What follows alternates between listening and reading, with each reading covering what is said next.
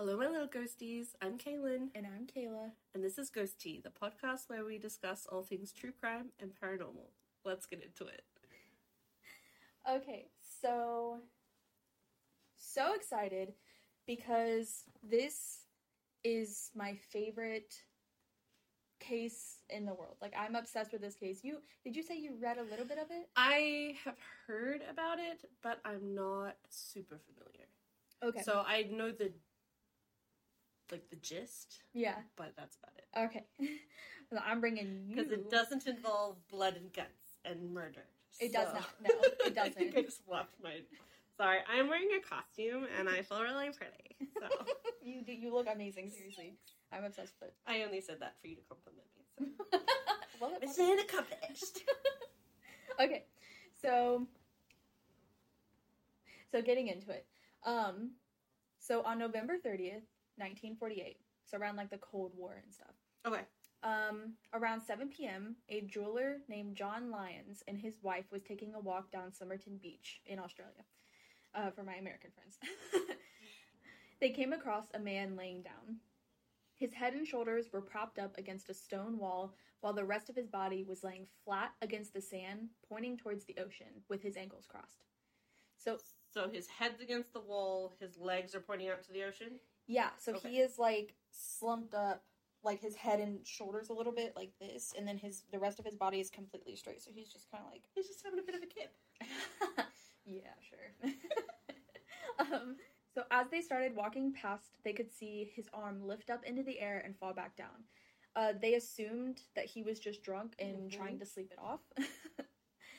um, about half past seven, uh, another couple was walking um, on the promenade.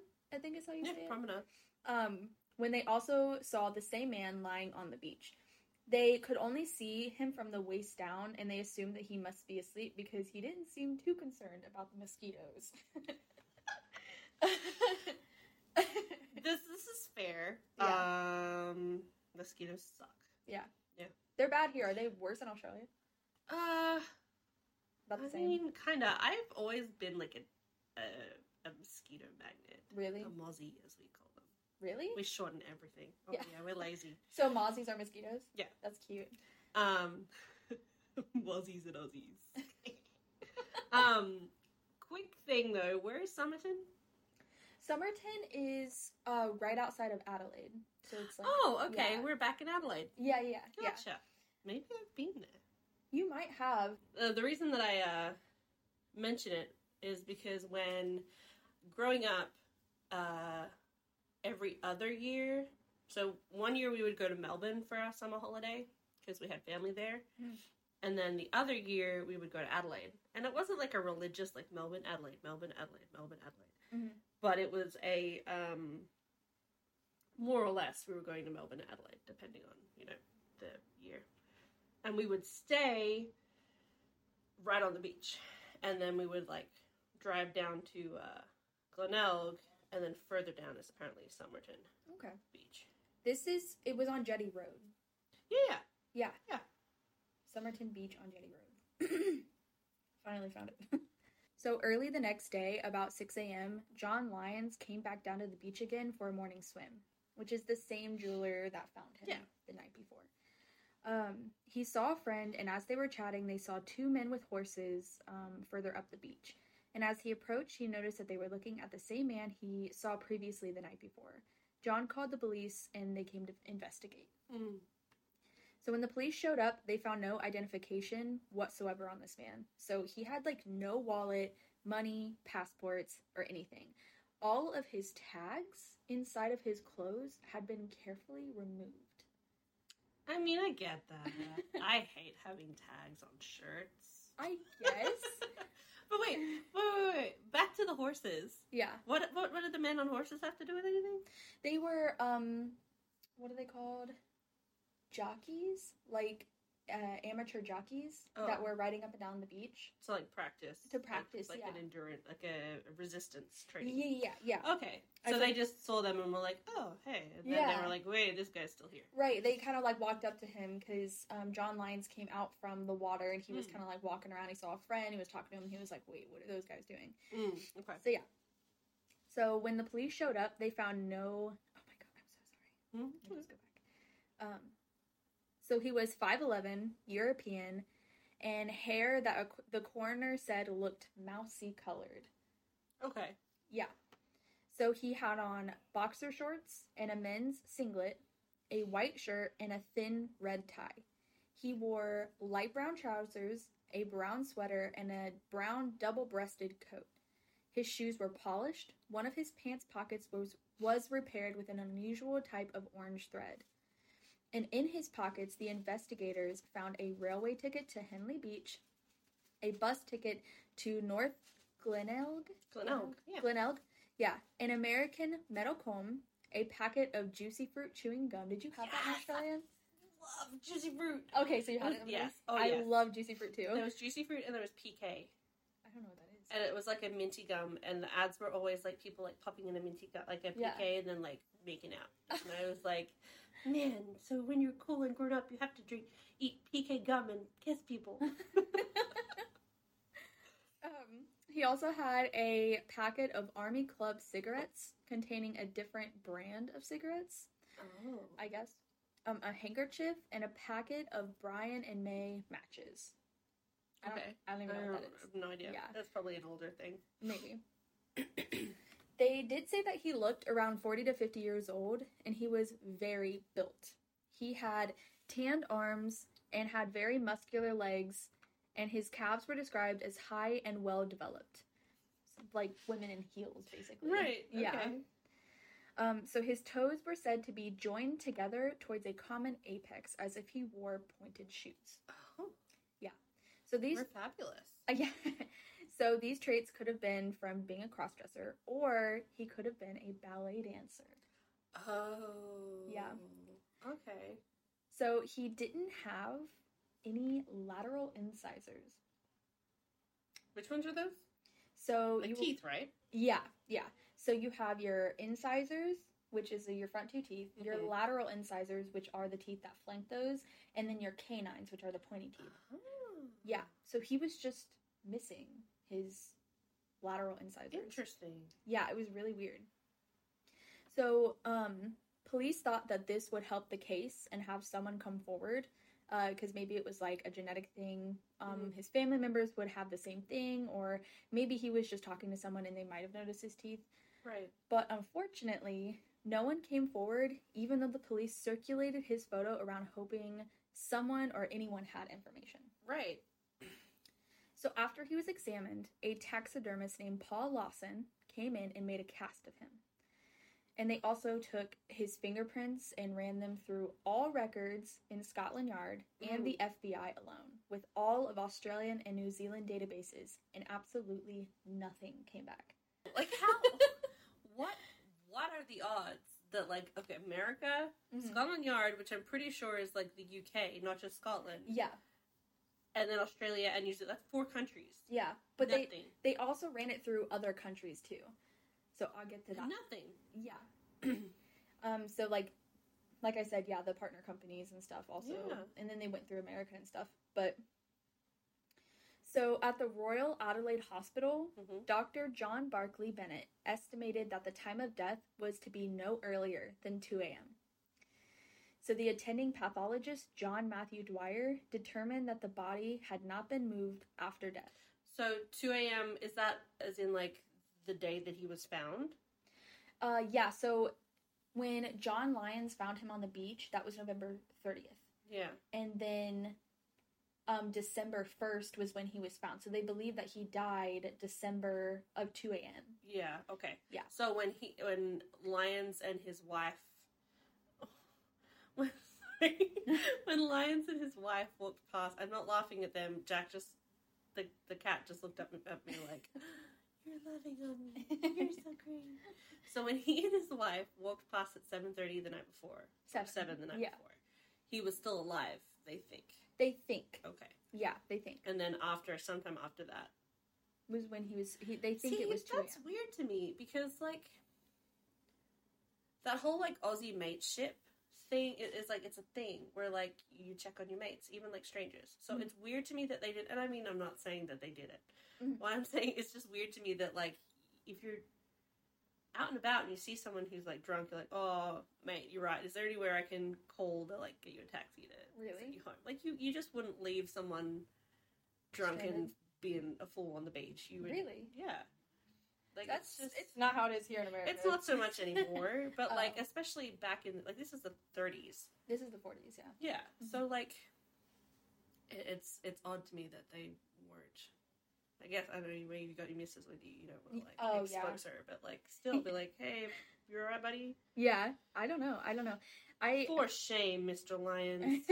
I'm like, I don't know. Maybe it was different or maybe I don't know. I'm not sure.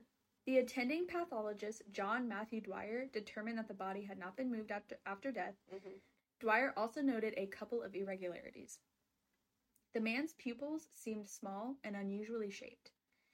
The Somerton man also had blood in his stomach, which suggested to Dwyer that the presence of some like irritant poison, like he was poisoned.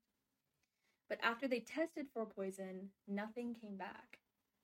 Mm. So this led the investigators to believe that he was killed with an untraceable poison such as dig- digitalis or strophanthin. Strophanthin? I can't say that word. I don't know. I can't see it. I'll take your word for it. yeah. Um, so these two poisons, they did not leave a trace. However, this was a problem. For the dose of digitalis to be so small that they couldn't detect it, it would have taken too long to kill him. Mm. But a large dose would have been easily detectable. Mm. So there was no vomit at the scene, however, and this is the cause of glycoside overdose. Mm. And the coroner, Thomas Cleveland, theorized that he might have been poisoned before going to the beach, which is why they So it didn't find. Yeah. to kick in. Yeah.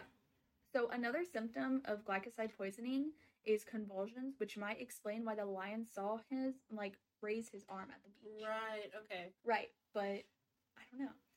Um, and if you do remember, the lion saw him around seven the previous night, and the Mhm. coroner put his time of death around two a.m. So it Mm. would have given the poison around seven hou- hours to take effect, which could have been enough time for an untraceable amount of poison, but Right.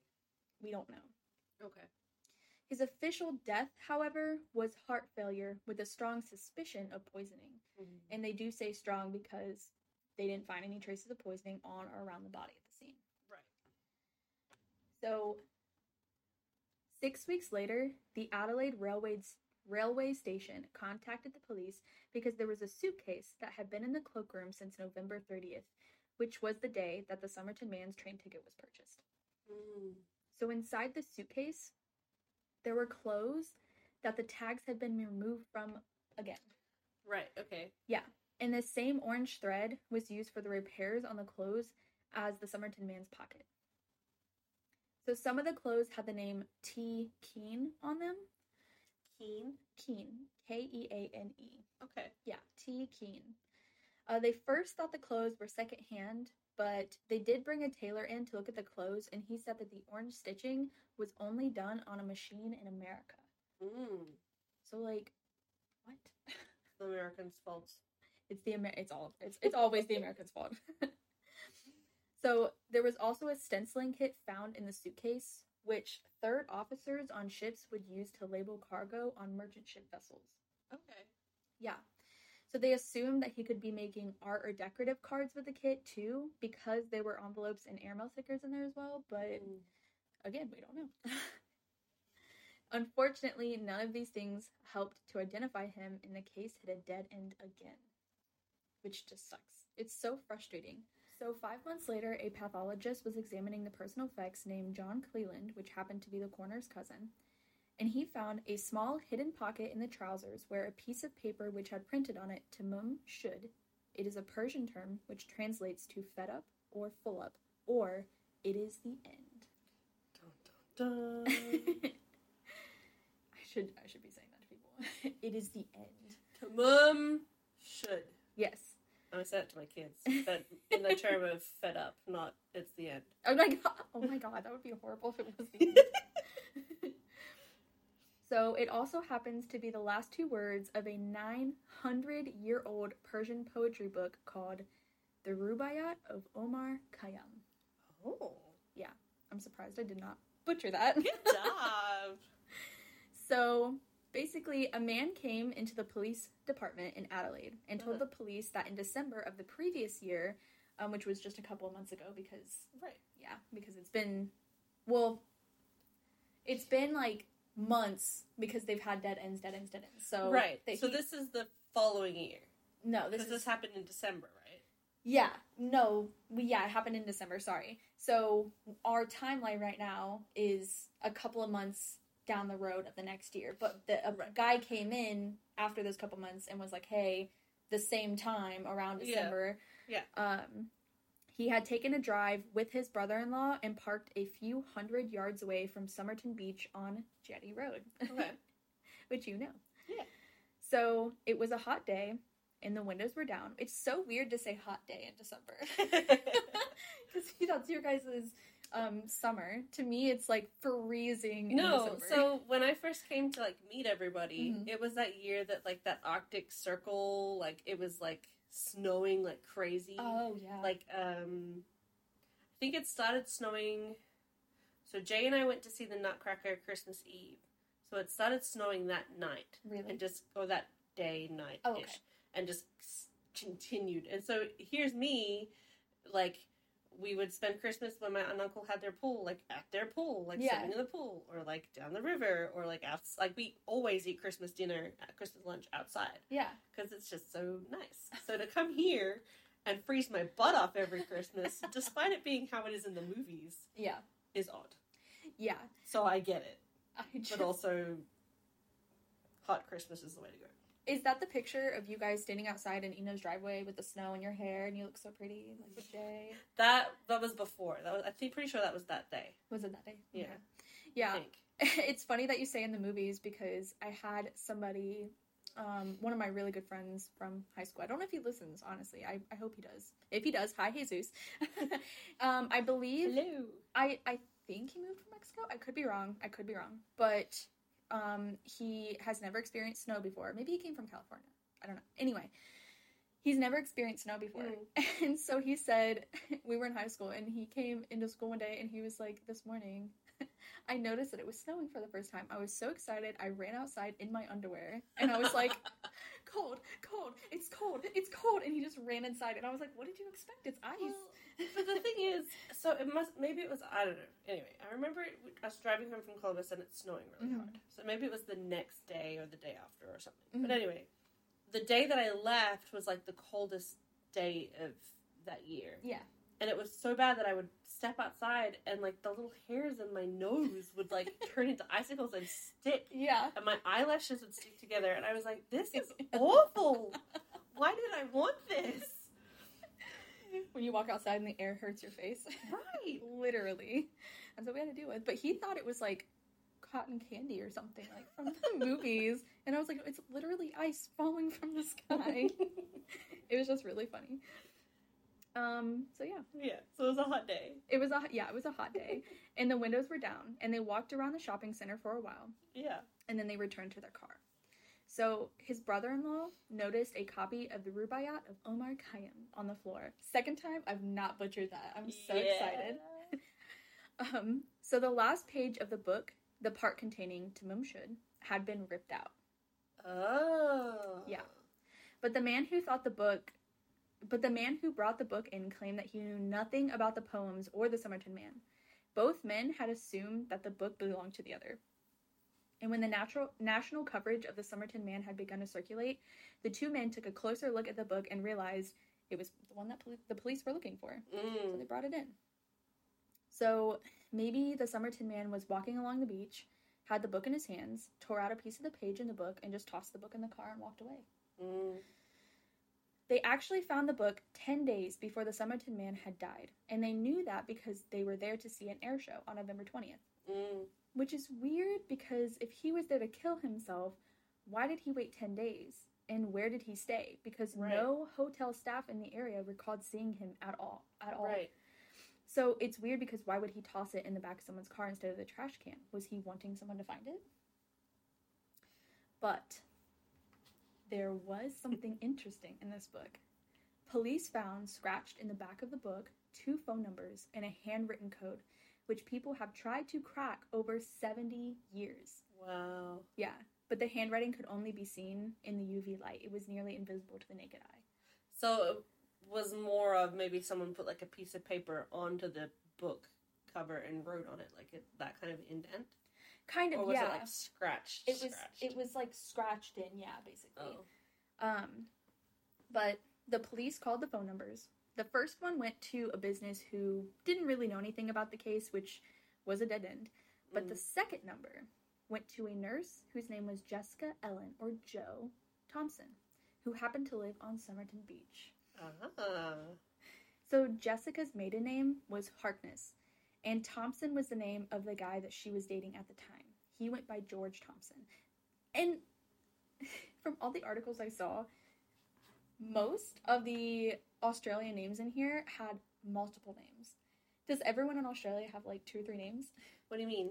So like George Thomson also went by uh, I think it was like Tom Thompson or or something else and then Jessica went by Jo and also Justin and like a bunch of people had a bunch of different names. It depends. So like we like I said, we do like to shorten things. Yeah. So like often with like nicknames, like say their last name is Thompson, like their mates would probably be like, ah, Dom- Tomo, yeah, it's Tomo. Mhm. But I don't know if this goes as far back to like the 30s and 40s because I just picture being so much, picture people being so much more like refined and like you know that trans trans transatlantic accent. See now I'm doing it. yeah. Um, so I'm not really sure. Like we do give people a lot of nicknames, but not like A whole new name. a whole new name. It like was unless it was like an in joke, like Justin was some like I don't know. I have no idea. I just kept like it was everybody, including like the coroners and like everyone else. They were like, I I took it all out of the story that was, I was Yeah. writing because I was like, this is too much. This is too many names. No one's gonna Yeah. know what to follow because then they kept saying the different names throughout everything, and it was in almost every Mm. article. Everyone had like three or four names, and I was like, what is happening I have right no now? idea. Yeah. Um, so Jessica's maiden name was Harkness, and Thomson was the name of the guy that she was dating at the time. Okay. He went by George Thomson. Um, I don't think they were engaged because I couldn't find anything to tell me that they were, but for some reason she was using his last name. Right. They had been dating for several years. It could be like a um what are they called? Like de facto partnership. So um basically and I don't know when this came in, but like in Australia if you are together, like living together and to get like together together for like five or ten years, somewhere in there, you are legally cons- like not legally but like basically considered married. So like you can do Yeah. taxes and all that sort of stuff together. Yeah, I, So it could have been of that sort of thing, I think. But it could just be if they're unmarried and like living together Mhm. for all intents and purposes. Like it's just more proper It could to be like, oh yeah, my surname is Thomson. Like to like make things seem more. Yeah, official, I guess. Yeah. um, Thomson was reluctant to speak to the police, though she eventually admitted to having gifted a copy of it to a man named Alfred Boxall, um, the poetry book. Mm, hmm I forgot to write that in here. He was in the army, and since she was training to be a nurse at the time, the woman would give things to men before leaving, and the poetry book was one of them. Mm. So when the Adelaide police pursued this lead, they discovered that Boxall was still alive, and she and he had Thomson's copy in his possession. So, wasn't the book that we were looking for? Wasn't the man we were looking for? Hmm. A small note, though, she did sign his book, but she signed it under another name, Justin, which I said earlier is another name she went by. Uh, it was just interesting to me to note Yeah, that. it could be like an in joke between the two of them. It or could be, something. yeah. So another dead end. hmm Though Thomson claimed that she didn't know the Somerton man, police said that she reacted strangely to seeing a plaster cast of his face and almost Ooh. fainted.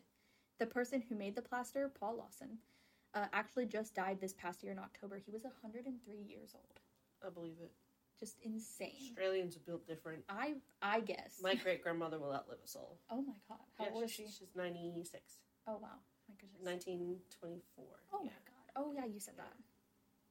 Seriously though, she will outlive us all. so the code in the back of the book consisted of six lines with 51 letters total, with the two shortest lines crossed out. Mm. And like I said, so many people have tried to crack it, and some people suggested that there was micro writing inside the letters that contained a second hidden code. Mm. That is insane to me. So, due to this, some people thought he was a Soviet agent and that Jessica was his partner. Oh. I know.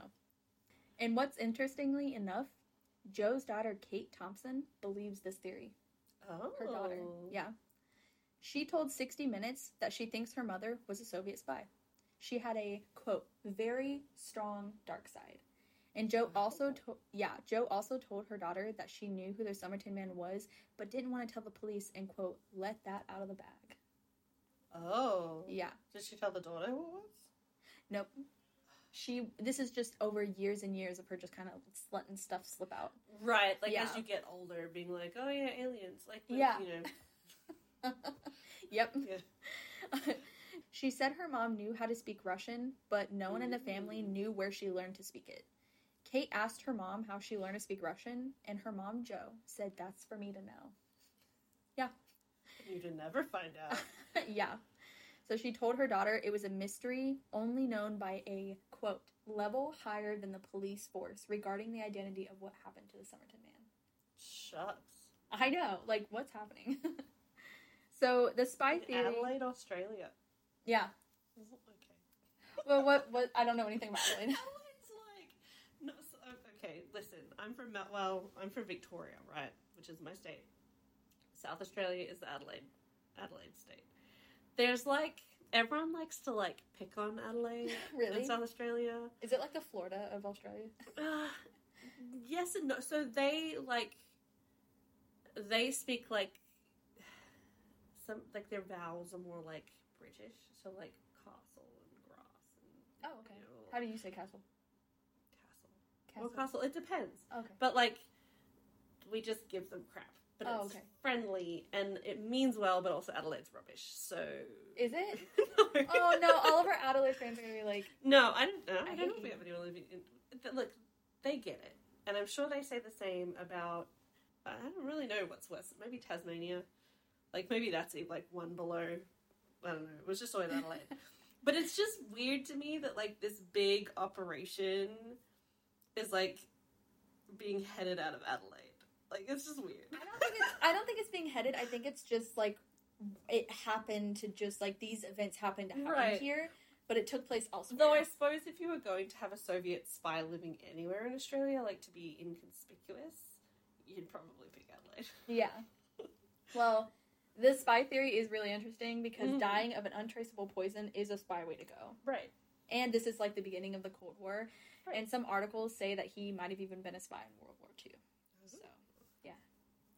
It brings up a lot of interesting questions like was he double crossed or knew too much? Did Jo have him killed? So, the lover theory. Okay. So, a university professor named Derek Abbott, he. I have feelings about him. Bad feelings or good feelings? I don't know. Okay, tell me and then I'll see if I can pick up on your feelings. It's it's hard to explain. Oh, tell me about him and then. Yeah. Well, like it's not good, but it's also not bad. They're just like I wouldn't be upset if we picked him up and just like put him somewhere on planet Earth. Like if we just if he was just yeah. I would I wouldn't be upset. I don't know. There's something weird about him. I'm not I'm not I don't have good feelings, but it's fine. On a completely random note, that's also not random because listen, ADHD brain, and you just went like this. Like you're like, pick him up and put him over here. Do you know what the sign for Australia is? No. In Auslan, and I'm pretty sure ASL, American Sign Language. really? The, So it- basically, you like, with both hands, pick something up, move it, put it down. No. Because you pick up the convicts, you move them, and you put them down in Australia. Are you serious? Oh my god. That would be something. Australia is not a real place. Listen. What? Yes, it is. My God. Okay. so, a university professor named Derek Abbott was really obsessed with this case since the early 90s. Okay. He was really focused on the genetic abnormalities of the Somerton man case. So, for example, the missing lateral incisors only Mhm. shows up in 2.1% of males. Wait, so they were just missing, missing. They- like yeah. someone didn't pull them out. No, he just didn't just have didn't them. have. Yeah. Whoa. Yeah, just missing. He was also able to study the plaster casting and he noticed the ear was different.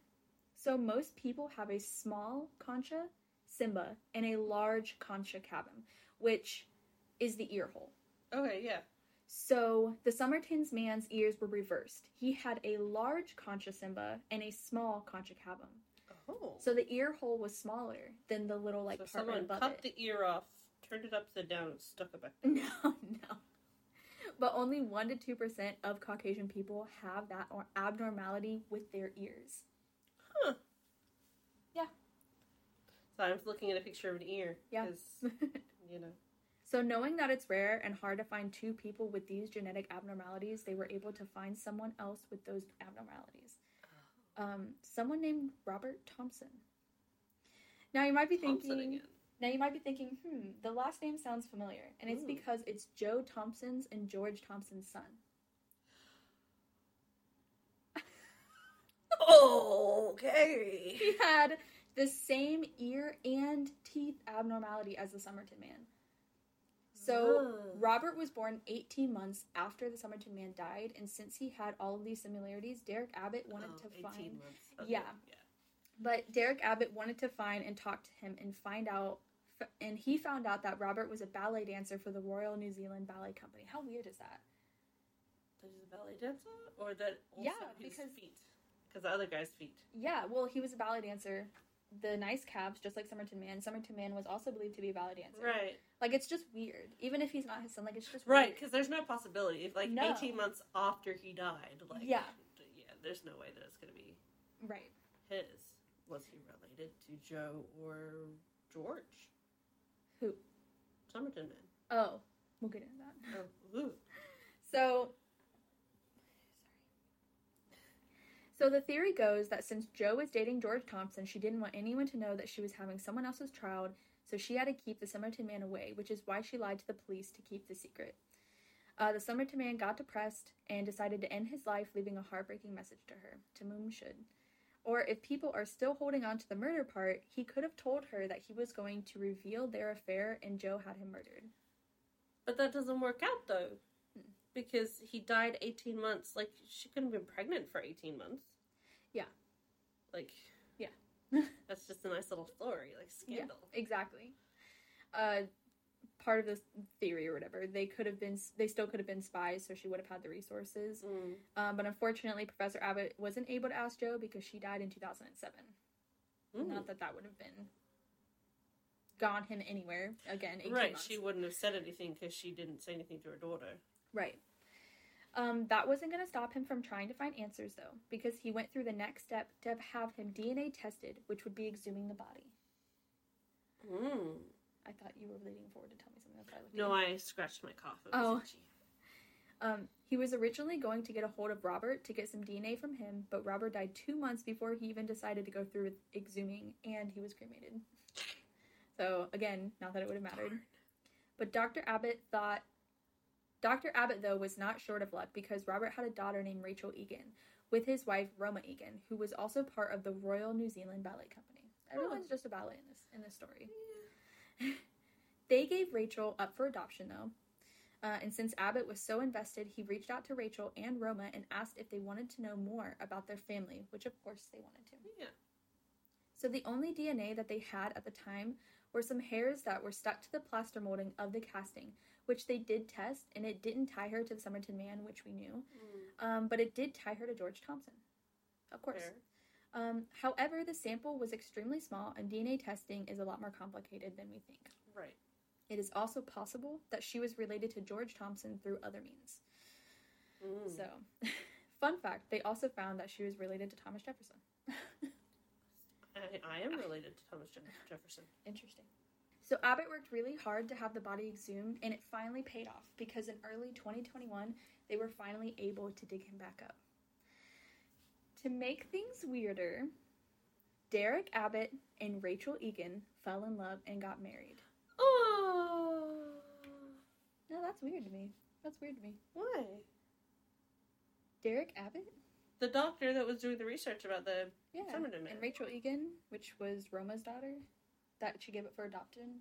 Yeah, but that's that's not like he's being like Uh, like, wa- was she underage? Was she like? Is it? Look, look at pictures of them. Look, look, at- look at pictures of them. What's his name? Derek Abbott and Rachel Egan. A B B O T T. Yep. Uh, Rachel Egan. I spelled Derek wrong, but okay.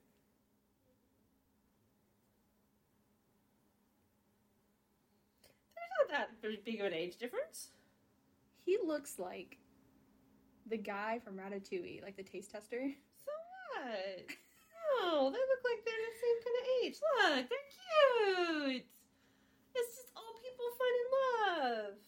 I don't know. I think it's weird that you're it's like. It's not weird. I think it's weird that you're like. de- It's, it's like if he if it was like a nefarious like she was the grandfather the granddaughter and he was like so obsessed with this case and just like okay now I can have a piece of the sandwich. Mm. It's kind of it. That's how I feel. no, well, they've been together for 11 years and they have three kids. that's cute. So, after obsessing over this man for decades, he might now be raising his great grandkids. no, It's weird. they're not related. It's weird. I don't believe that. Nah. It's so weird. Nah, that's that's making a good thing out of a, a like if it was really creepy and like she was like eighteen and he was seventy two and he was like "Mm, this could be the granddaughter. How old is she? gross. I don't know. You said they're not that far in age, and I'm like, well, they don't look like they are. In the documentaries, he looks like he was 100 years older than her. And I was just like, Egan age. I don't know. when was she born? Just like, when was she born and when was he born? I don't have a born that doesn't have ages. They don't look like they're that big of a difference. So, as of this year, on July 26th, they finally had an answer as to who the Somerton man was. Really? Really? Because I remember texting you were like, I needed a Somerton man. I'm like, oh, sick.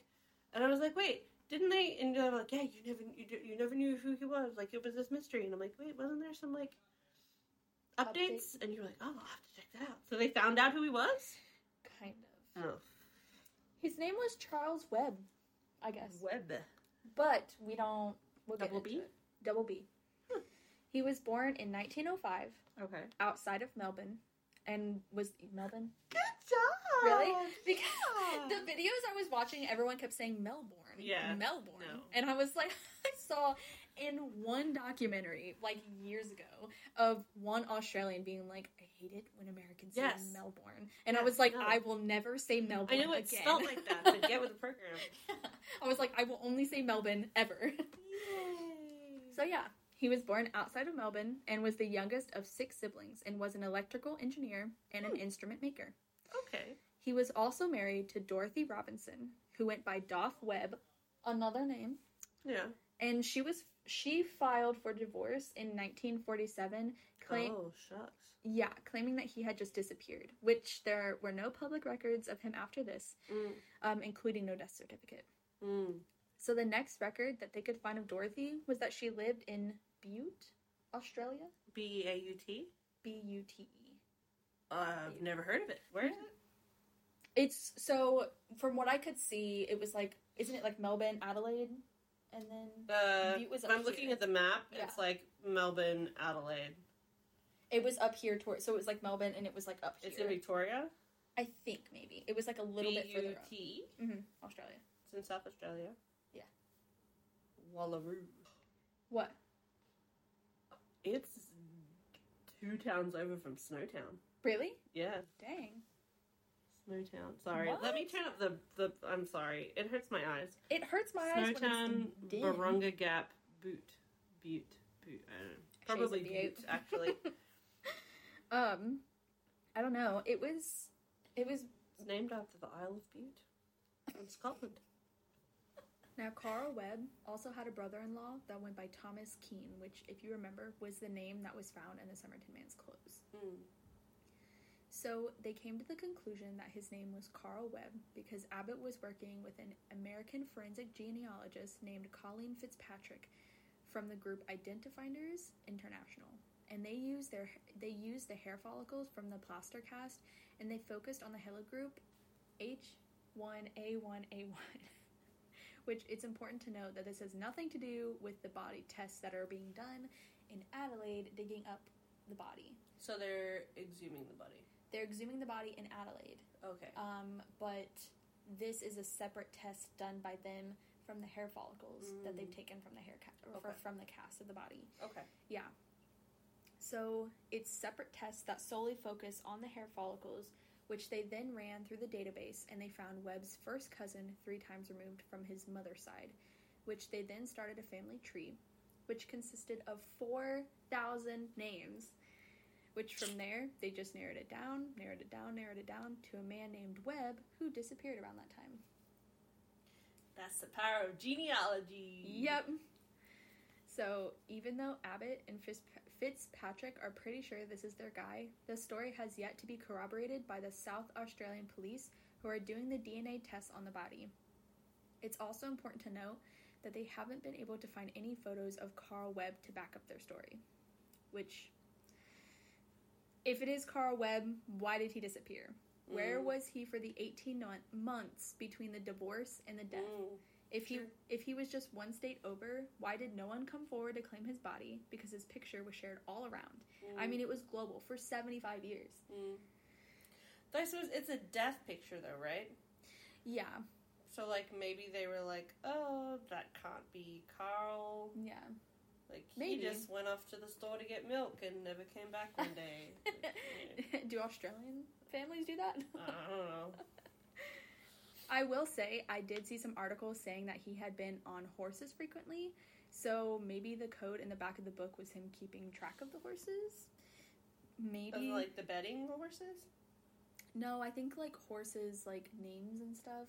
I I don't know if it was betting or if it was him riding horses and like that's their names or something or like it could be betting, I think.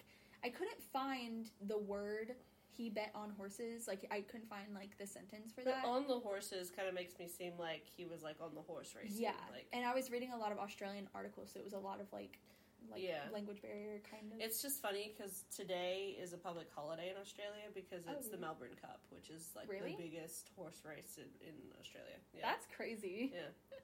Well, for us, it's Yeah. Halloween. Right. But for you guys, you've already experienced Halloween. That's crazy.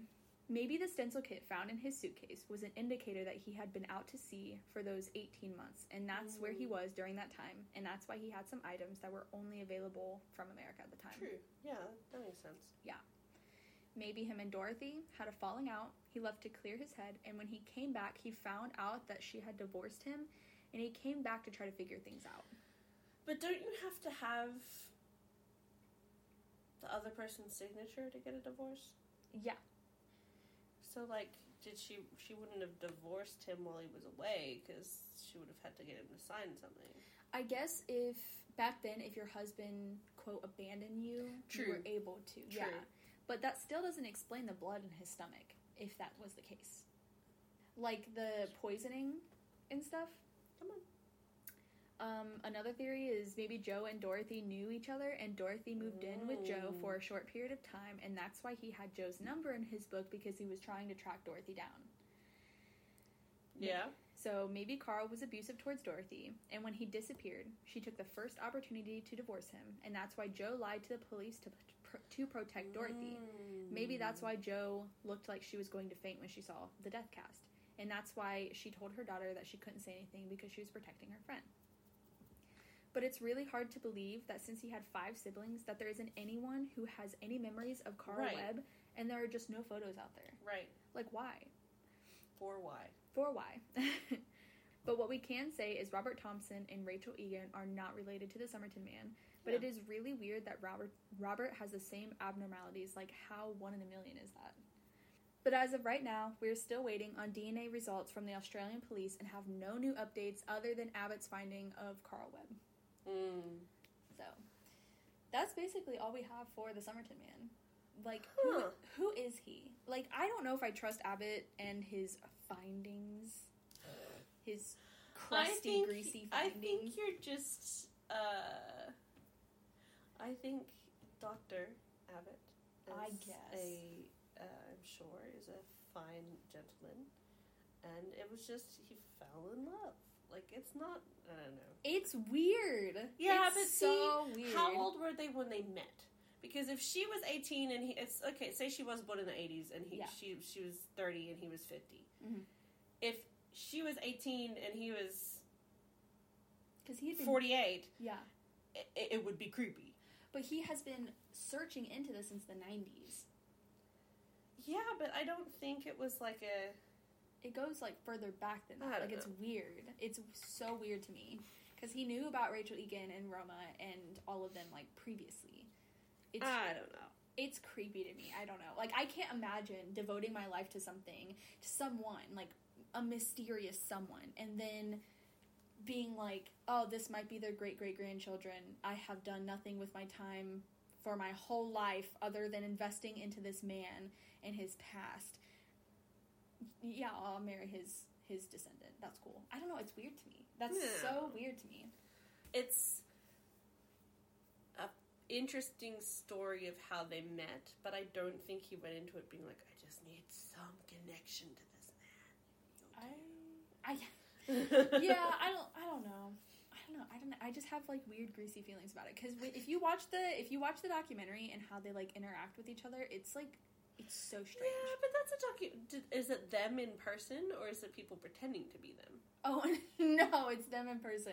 They've taken so there's like some documentaries where there's reenactments, and then there was one documentary that I watched where they were interviewing them Oh, okay. separately. So they're interviewing uh, Abbott, and then they were interviewing um, Egan. Egan, yeah, and like back and forth. And then it was showing their home life together with their kids, and she's very like robotic and kind of. They don't really like touch. I They're figured it out. Like, yeah, but that could also be. a jo- I don't know. Anyway, like it shows them walking down the street, and they're just kind of like.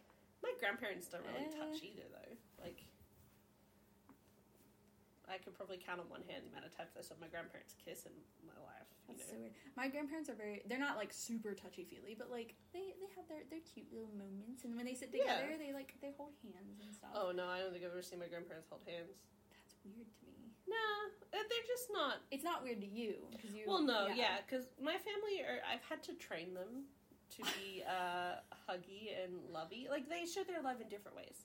Yeah. So, like for example, again off topic, but you know, get to know us. Um, Get to know us. my I'll you'll mention to you, to my pa, my grandfather, hey, uh, oh, I really like this candy or like this candy bar, this chocolate or whatever.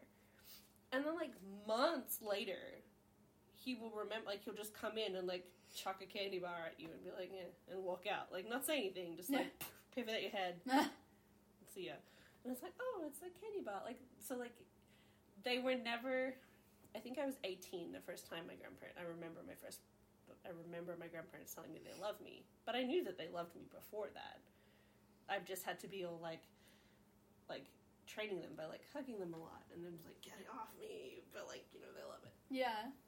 But yeah, so it's just people are different. What I'm getting at is people show affection differently, especially when they're raised in different times. So I, you know, That's true. They just Yeah. they, they just don't look like they they go together in my opinion. Like it's just I don't know. I don't know why I have such a weird feeling about this I guy. know. Trust your gut, man. Because but- he had he had a feeling or sorry, sorry, sorry. He had a theory and the evidence didn't fit his theory. Mm. So instead of like what most researchers would do, where they would change the evi- Mm. evidence to fit the theory, he didn't do that. He changed his theory to fit the evidence Hmm. which is admirable, but it's still like I don't know. There's just something weird about him. He maybe it's just because he reminds me of like the taste tester in Ratatouille, like where he like comes into like the restaurant. Stop! I can't believe we just did that. I was taste testing. I've never seen anyone in my life taste test that way. Doesn't he like take little nibbles and be like? I don't know. I can't remember. I don't like that movie. I'm It's not a a big fan of. Ratatouille. Sorry. It's been a while since I've seen it. That's so funny that you say that. I thought he took like big bites. I don't remember. I don't like. I've probably seen that movie once, maybe Mm. one and a half times, because I just don't like it. That's Sorry. so funny to me. but that's what he reminds me of, and I'm like, oh my god. Here's the thing: people are entitled to their opinions and their, um, Feelings. yeah, their feelings. That's feelings not the word I was thinking of, Oh. but basically, yes, Yeah, their their gut feeling, Yeah. you know, their their intuition. Um, the thing, like, we've never met this man in person, and I've never even seen a video. I've seen a picture of him, so like. I don't know. Maybe you met him and you're like, he's, you know, I, I take everything back. Like he's such a sweet man. Like he, he's really like good vibes, like Yeah. grandfatherly vibes. But like, or you could meet him and be like, oh my gosh, like, uh, not that we're ever gonna meet this man, but you know. Yeah. But anyway, um, I feel like it's Carl. Do you? Yeah. I don't because they only got it from a small hair follicle Yeah. and there wasn't much DNA to go off of and they also like narrowed it down. What if they narrowed it down wrong? Which this is her job, I get it. Uh, I mean, I gotta back up the genealogist because I like genealogy. yeah. And I know I will say a lot of people described her as like she's a badass in this Her name sounds very familiar. Yeah, she knows what she's doing. Like she's Right. very like you know what I mean. I don't know. I just don't think I it is. don't know. I don't think it's Carl Webb. I am looking forward to uh, your update when the South Australian government, uh, well, police force gets uh, Yeah. things sorted. Because as you remember from the Snowtown uh, episode, Adelaide police. True. True. That's probably why it took so long for them to find anything because they were just like, they, because if you if you realized in my in my story and stuff Mm. like, they only got updates because people came to them. right. They only got the book because somebody came to them Which them. I mean, did this because somebody I am not a true crime expert. I am not a police officer. I'm not a detective. I know nothing about crimes. I don't even know what laws I follow half of the time. Oh my god. but uh, I mean, maybe that's how crime works. Maybe like you can investigate so much, but without leads, you know, you can't follow through with those. I don't know because didn't you say in Snowtown Murder that someone took Oh, the that freaking, was like just them being like, I don't even know. pulling things out of thin air and finding like the dust on the back of the car, the license plate. Oh, that was brilliant, and I will hear nothing uh, bad about that police officer. Oh, I don't think it's bad. I think that was crazy. It was super crazy. yeah. But like at the same time, getting those le- those uh, recordings, being like, "I'm okay, I'm going to Queensland."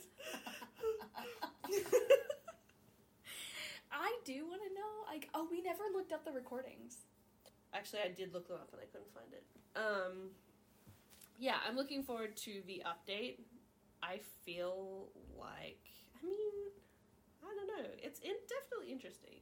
It's interesting. It's it's a nice little bizarre. This is the kind of true crime that I can get behind.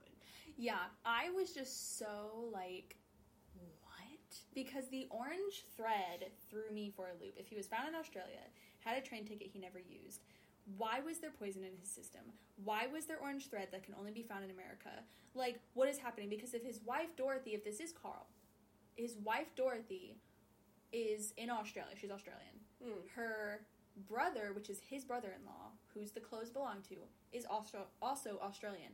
Why was the thread only found in America? Because like well, he like you said, he could have joined like a naval ship or like a ship and, I and just guess. traveled around and but he was in America and was like, oh no, my pocket it has a hole. but a lot of the other clothes had the same thing too. So he just got all of his clothes I fixed. guess All of his brother-in-law's clothes fixed. Why did he not have his own clothes? He like, stole I- them from his brother. I don't know. Maybe like, his brother-in-law was on the boat and he. Well, a lot of so ship registries have well, ships have registries of people who are on the ship. I could not find anything of anyone being on the ship like T right. T cl- what did I say? T uh, I keep wanting to say clean and it's not that. Keane. Keane, thank you. T Keane um I couldn't find anything like that. And Yeah. it was Thomas Keane, his full Right, name. right, right, right. So it was just like it was really weird, and I just like it would. I don't know. I couldn't find anything, and I was just like, because they have ship ships registries, and a lot of the articles I was reading, they had all of the sources at the bottom. Right. And so I would go to all those sources, and they also had the actual police documentations, Mm. like the actual like scans, like pictures of them. So I was able to read through the documentations, everything that they had. So a lot of the information that were in the documentations was a lot of information that people just cut off Mm. and made because some of it wasn't really relevant to a lot of the Right. articles and stuff because Right. they were making a quick article but there was a lot more information which i put in here Yeah. and it was just like it was just really weird like what who is this man who is this I man don't i think he i think i think the spy theory It's definitely a really cool. Like I said though, Adelaide.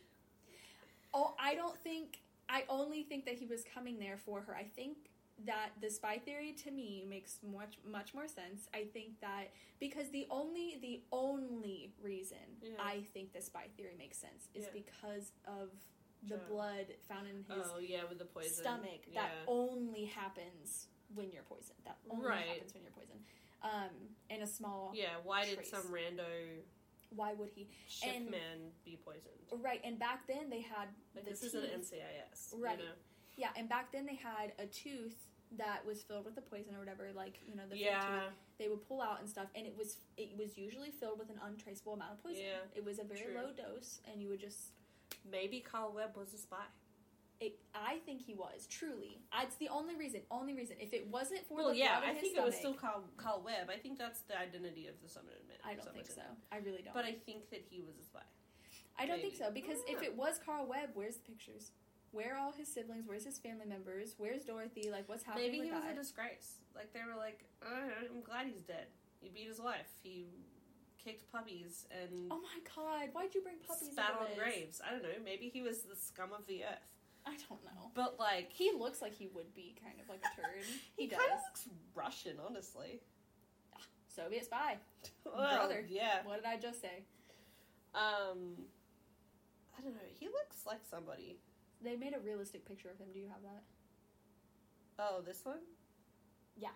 Of what he would look like? Doesn't he look American? He looks American to me. Eh, He looks like American. he looks like every like. Republican millionaire. Does he not? No. Yes, he does. I mean, it's the 40s.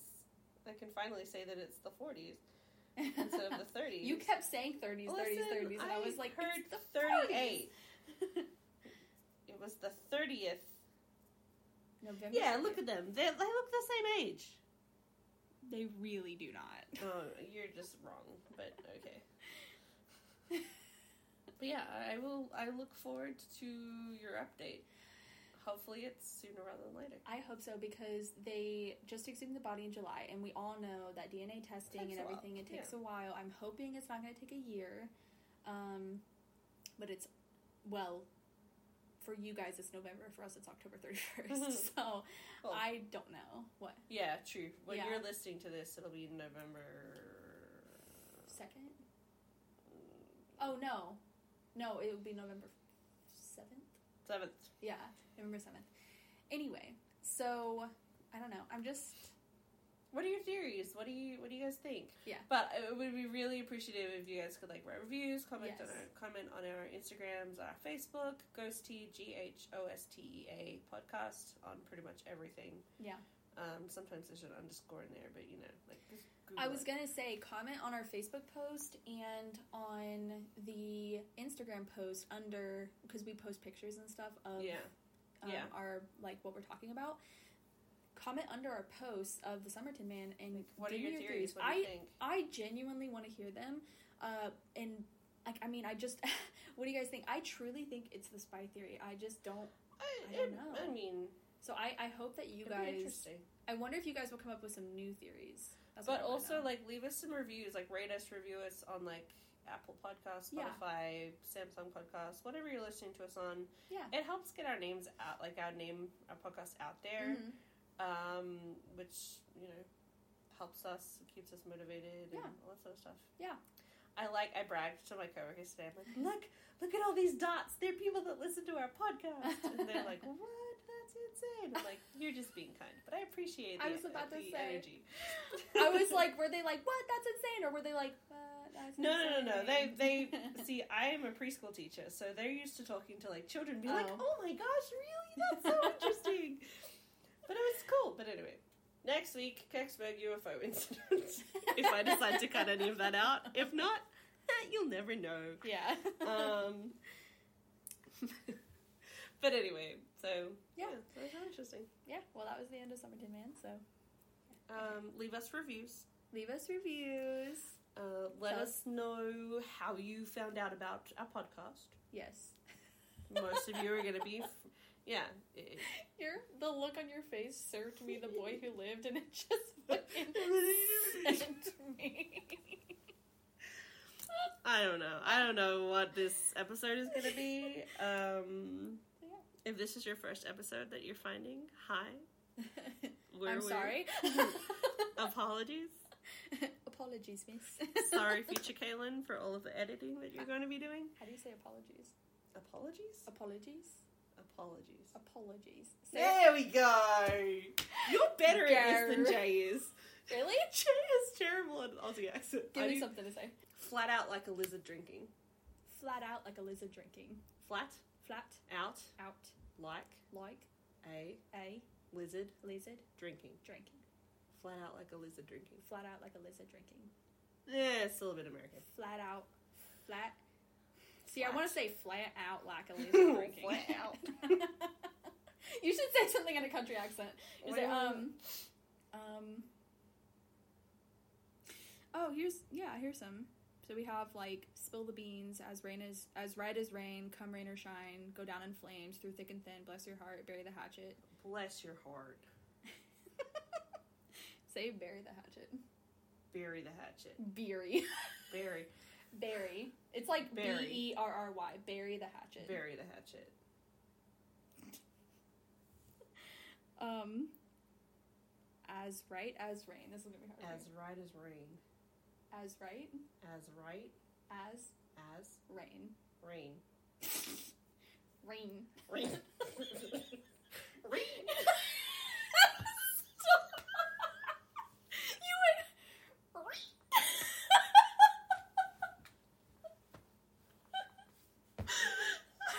who, who gave us a podcast?